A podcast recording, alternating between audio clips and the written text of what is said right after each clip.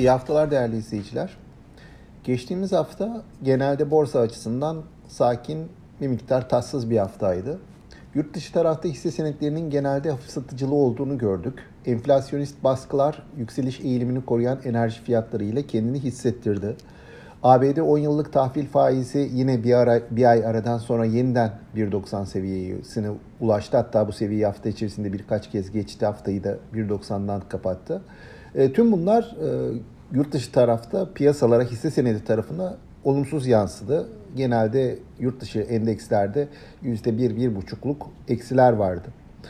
Yine bizim tarafta da haftanın önemli gelişmesi kuşkusuz Ocak ayı enflasyon verilerinin açıklanmasıydı. Malum veri beklentiden biraz yukarıda geldi. Diğer taraftan bankalar kar açıklamaya başladılar geçtiğimiz hafta. Banka karları da beklentilerin üzerinde geldi. Aslında piyasalara olumlu katkı sunması beklenirdi.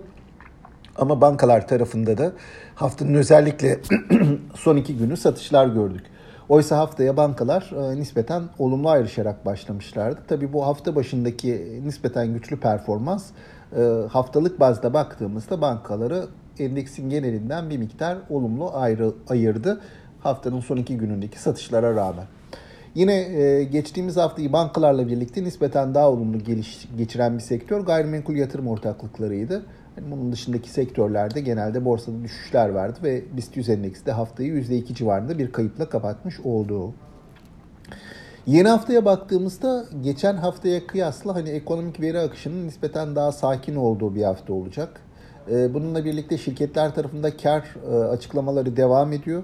Piyasalar yine yurt dışı tarafı takip edecekler. Ee, yeni haftaya başlarken ABD endeks vadelilerin nispeten bir toparlanma eğilimi e, çabası içinde olduklarını söyleyebilirim. Hafif alıcılı e, başlangıçlar var.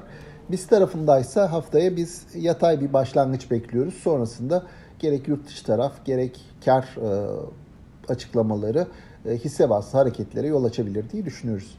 Şimdilik aktaracaklarım bunlar. Sağlıklı, bol bereketli, kazançlı günler dilerim. İyi haftalar.